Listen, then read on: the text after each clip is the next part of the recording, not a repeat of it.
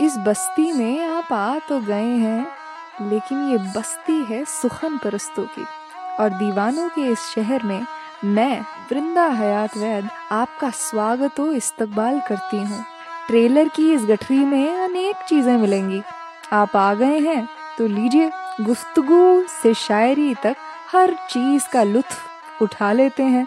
हम कैद हैं कहाँ है हमको, हम शायरा हैं जनाब और जनाबे आली, और गजलकारी और गायकी ना हो तो फिर क्या मजा।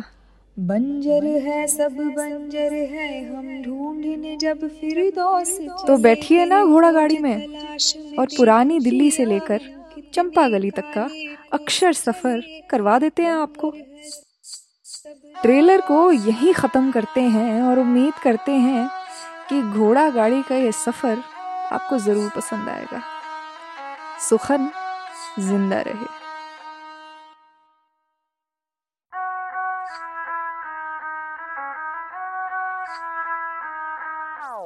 इस बस्ती में आप आ तो गए हैं, लेकिन ये बस्ती है सुखन परस्तों की और दीवानों के इस शहर में मैं वृंदा हयात वैद आपका स्वागत और इस्तकबाल करती हूँ।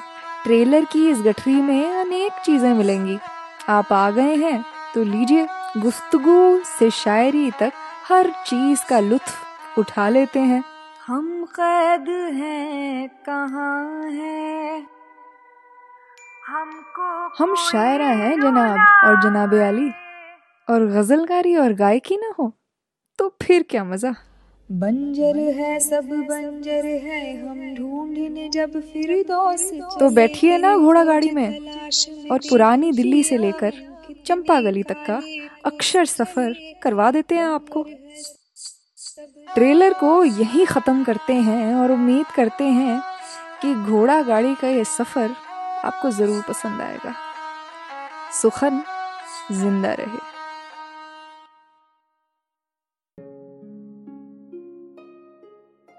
मैं अक्सर जब अकेले चलती हूँ तो जहन में सिर्फ एक गाने का एक अंतरा आता है। देखिए, आपको याद आता है ये गाना। बंजर है सब बंजर है, बंजर है सब बंजर है हम ढूंढने जब फिरदौस चले, तेरी खोज तलाश में देख पिया हम कितने काले कोस चले। बंजर है सब बंजर है। इसे मैंने आपको गाकर इसलिए सुनाया और गाने का अंतरा इसलिए कहा क्योंकि हम में से बहुत लोग लिखाई को सिर्फ यूं ही देखते हैं, सुनते हैं, और वक्त के साथ मेरा यकीन भी लिखाई और धुन के इस बेजोड़ कॉम्बिनेशन पर पुख्ता ही हुआ है।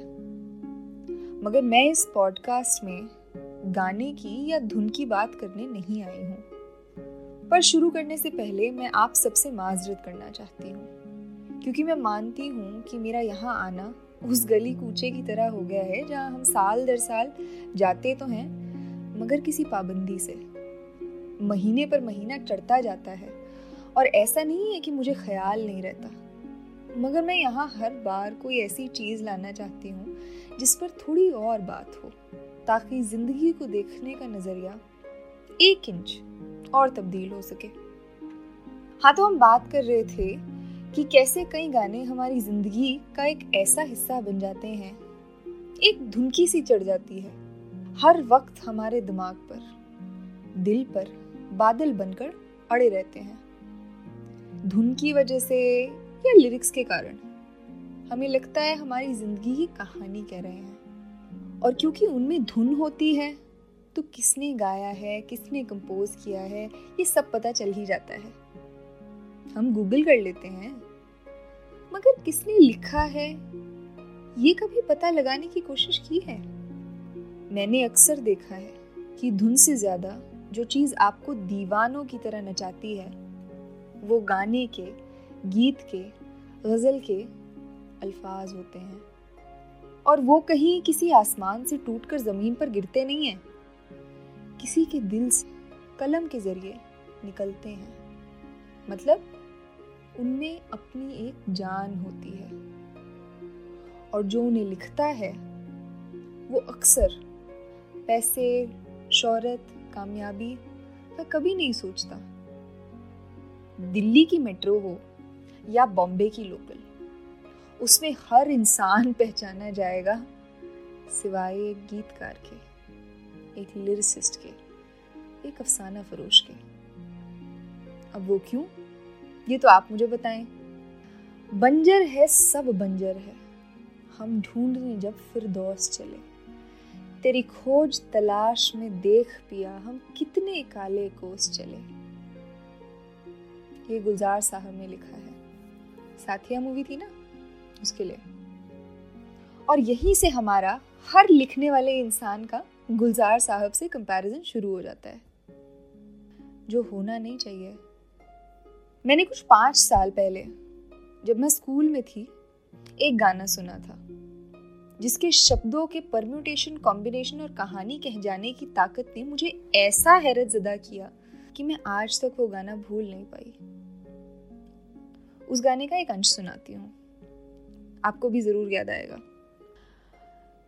सोचा तुम्हारा भी दिल हम खरीदें, क्या कम है बोलो काटो रसीदें, फिर तुमसे करवा ले जैसा भी चाहे, नजरें तुम्हारी मेरी हाजिरी पे, पर तुम्हारी है नजरों से हारे, ले जा तू कर सतर इशारे, दिल मेरा मुफ्त का। याद आया? इसकी एक एक लाइन ने मुझे पागल कर दिया था। कोई ऐसे कैसे लिख सकता है, कैसे इतनी खूबसूरती से हाले दिल बयान कर सकता है। और ये वो वक्त था जब मुझे लिखाई, मीटर, इन सब से कोई लेना देना नहीं था। 5 साल लगे मेरे अंदर उस लिरिसिस्ट को ढूंढ पाने की आग लगने में। और फिर याद आया, ढूंढा कि ये नीलेश मिश्रा ने एजेंट विनोद नाम की एक पिक्चर के लिए लिखा था। 5 साल उस इंसान का नाम ढूंढने के लिए जिसके अल्फाज ने मुझे कभी छोड़ा ही नहीं। अब आप सोचिए, हर साल हजारों गाने निकलते हैं, सैकड़ों गाने लिखे जाते हैं, मगर उनमें से कुछ चुनिंदा ही गाने होते हैं जो हमारे दिल में घर कर पाते हैं। और आप गौर करेंगे तो ये वही गाने होते हैं जो आपको आपकी कहानी बताते हैं या आपको आपके हाल से उठाकर किसी और हसीन जगह पर ले जाते हैं। और जो ये काम कर पाए उससे ज़्यादा शुक्रगुजार आप किसके होंगे।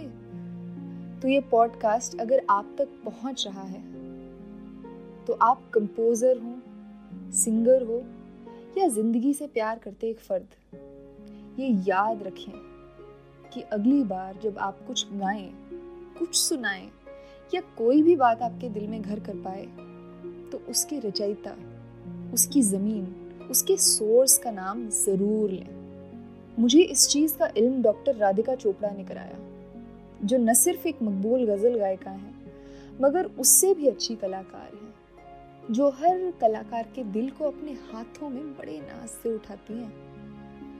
इतनी बड़ी सिंगर कभी भूलती नहीं है कोई कलाम सुनाने से पहले कि ये किसने लिखा है।